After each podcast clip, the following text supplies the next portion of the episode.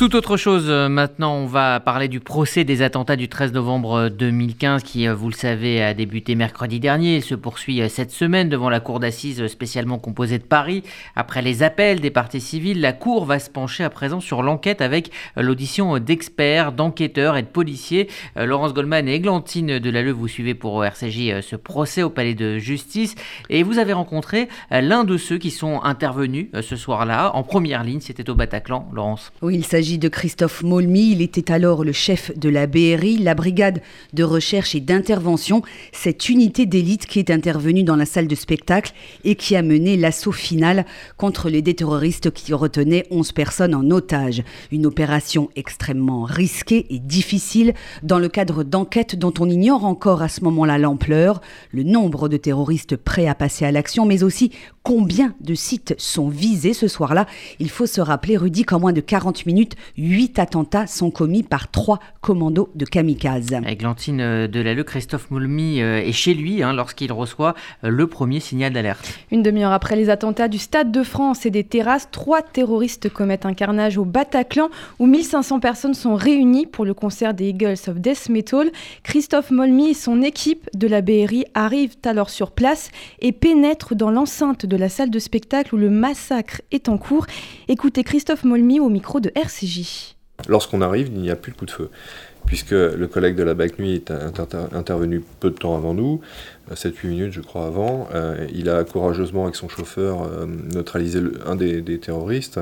Il a fait cesser les meurtres. Voilà, donc on fait le point avec nos collègues de sécurité publique, de commissariat, avec leurs autorités, avec le collègue de la BAC Nuit, de façon à savoir ce qui se passe exactement à l'intérieur de la salle. Ils, ne savent pas nous donner d'informations précises. Euh, en clair, ils ne sont pas capables de nous dire combien il y a de terroristes, combien ils étaient, s'ils sont encore présents, on ne sait pas. Euh, ils nous disent simplement qu'ils n'entendent plus de bruit depuis un moment.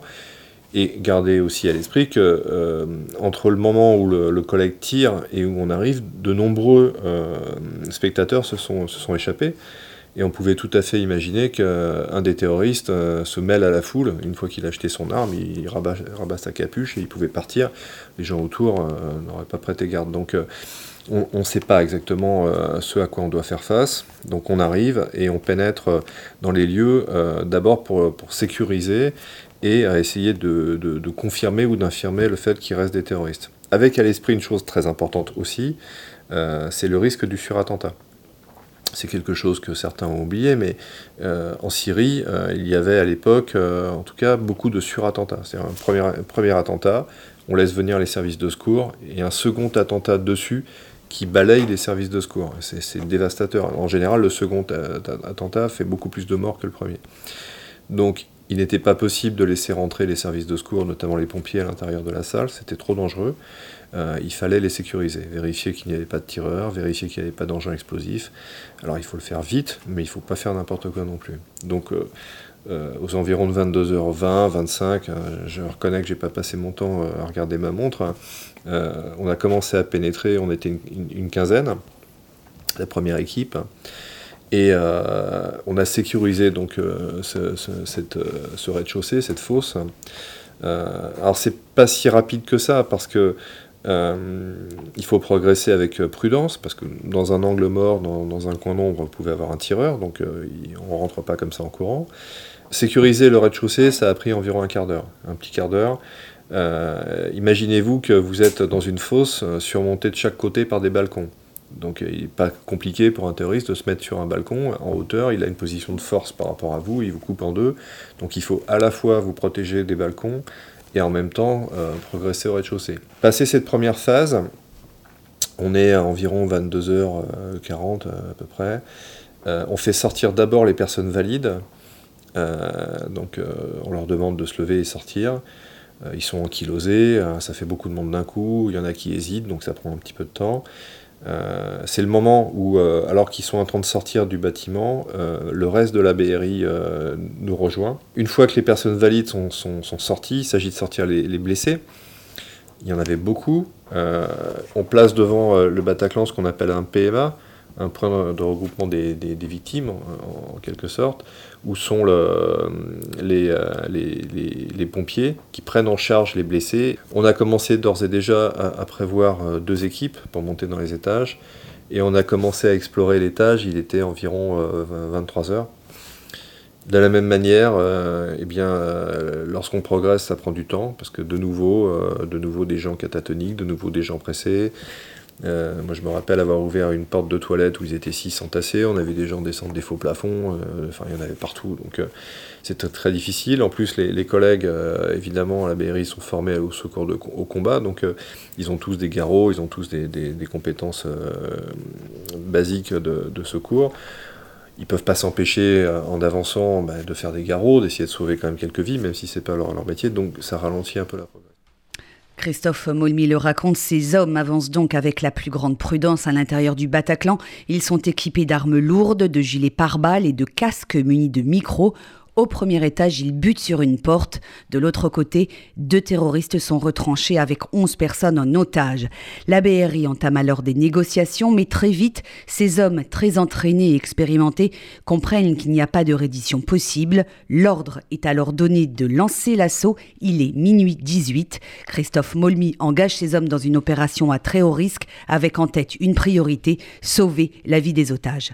Lorsque le premier de colonne va pour pousser une porte, euh, qui est tout au bout du, balcon, comme je vous l'indiquais, en fait la porte est bloquée et on entend hurler euh, derrière la porte. En fait, ce sont les otages hein, qui hurlent, euh, deux qui sont assis derrière la porte à la demande des terroristes. Et les terroristes leur demandent, dans un premier temps, de faire l'interface et, donc de hurler ce que les terroristes souhaitent, leurs revendications. Donc ça se passe à travers la porte. C'est très compliqué parce que d'abord, vous avez cette porte, le stress, nous, on a des casques sur les oreilles, des casques radio, mais qui sont aussi en quelque sorte des casques anti-bruit, donc on n'entend pas bien. Tout ça, ça complique un peu les choses. Donc, euh, on demande un portable. Et au bout de, quelques minutes, on réussit à avoir le portable d'un des, otages euh, qu'on communique aux négociateurs. Voilà, vous avez une cellule de négociation qui est arrivée, je vous l'ai dit, vers 22h45 avec des négociateurs très aguerris, puisque ce sont des fonctionnaires qui d'abord ont une carrière très longue à la BRI, mais qui en plus étaient les mêmes négociateurs qui ont géré la négociation avec euh, Koulibaly à l'hypercacher. Dès le deuxième coup de téléphone, comme je vous l'ai dit, euh, moi je suis convaincu qu'on n'y arrivera pas, mais c'est une décision politique qui doit être prise parce que euh, si on avait eu des coups de feu derrière la porte, j'aurais rien demandé à personne, on serait parti à l'assaut tout de suite. Mais là, les choses sont relativement stabilisées, donc il faut une décision à minima du préfet de police. Donc je ressors de la colonne parce que j'estime que ce sont, quand on le peut, euh, des, décisions qui doivent se faire en vis-à-vis, parce que c'est changé en vis-à-vis, l'enjeu est beaucoup trop lourd, donc je rejoins le préfet de police. Euh, euh, Michel Cadeau, le procureur de la République de, l'époque, M. Molins, et mon directeur, Christian Sainte, et donc je leur expose la situation et je leur demande l'autorisation de passer à l'assaut. Moi je pense que c'est une opération qui est, qui est hautement risquée, dans des conditions qui, qui, sont probablement les pires sur ce genre d'intervention, parce que c'est un couloir. Un couloir, vous ne pouvez pas vous échapper. Et vous connaissez quand même la structure de la, la, pièce on, avait vu euh, sur euh, les, les, plans de commission de sécurité à peu près comment ça se présentait, c'est-à-dire la, profondeur du couloir. Mais une fois que vous avez ça, vous savez la largeur du couloir, la longueur, et le reste, euh, ce que je dis, c'est un couloir. Hein. Donc il n'y a rien pour se cacher. les terroristes au fond, nous qui entrons et, et les otages au milieu sur le papier, ça fait pas rêver. Moi, je pense qu'il y avait tous les risques que ça se passe mal. D'ailleurs, on avait intégré euh, l'idée, euh, on était même convaincu qu'on perdrait des otages. Euh, ça me paraissait acceptable si on en perdait le moins possible, mais c'était la moins mauvaise solution. Mais c'est toujours mieux que les perdre tous s'ils se font exploser. Et les gars étaient parfaitement convaincus que, en tout cas, les premiers de colonne risquaient, risquaient de se faire tuer. Euh, vous aviez le risque létal euh, des coups de feu, euh, des, des, tirs de Kalachnikov, mais aussi les terroristes étaient équipés de, ceintures explosives, donc s'ils se, jetaient sur la colonne, un bouclier ne suffit pas à, encaisser le blast. Hein. Donc bah, les gars partent avec l'idée qu'ils risquent, ils risquent de mourir, hein. il faut dire les choses comme elles sont. en fait, on, a des échanges radio, donc moi j'étais plutôt à l'arrière de la colonne, ce qui c'est pas mon rôle d'être devant. Hein. Et euh, donc on écoute euh, la progression. Et lorsque on vous annonce à la radio que ce qu'on appelle les tangos, c'est-à-dire les terroristes, sont neutralisés, euh, j'ai demandé un point des Oscars, donc ce qu'on appelle les, les, Oscars sont les otages. On m'a expliqué qu'ils avaient tous été exfiltrés. J'avais pas de blessés à part un blessé grave chez moi. Bon voilà, là on a considéré que l'opération était terminée. Christophe Molmy, donc ancien directeur de la BRI, doit témoigner au procès des attentats du 13 novembre 2015 la semaine prochaine. Nous lui avons demandé dans quel état d'esprit il était à quelques jours de sa déposition à la barre. Moi je suis serein, je, pense qu'il est serein mais déterminé. Il, faut, euh, il est indispensable de bien expliquer ce qui s'est passé. D'abord, il y a un devoir de mémoire. Euh, c'est quelque chose de très important qui a marqué, la nation. Donc euh, il faut participer à ce procès qui, fait partie du procès d'un devoir de mémoire.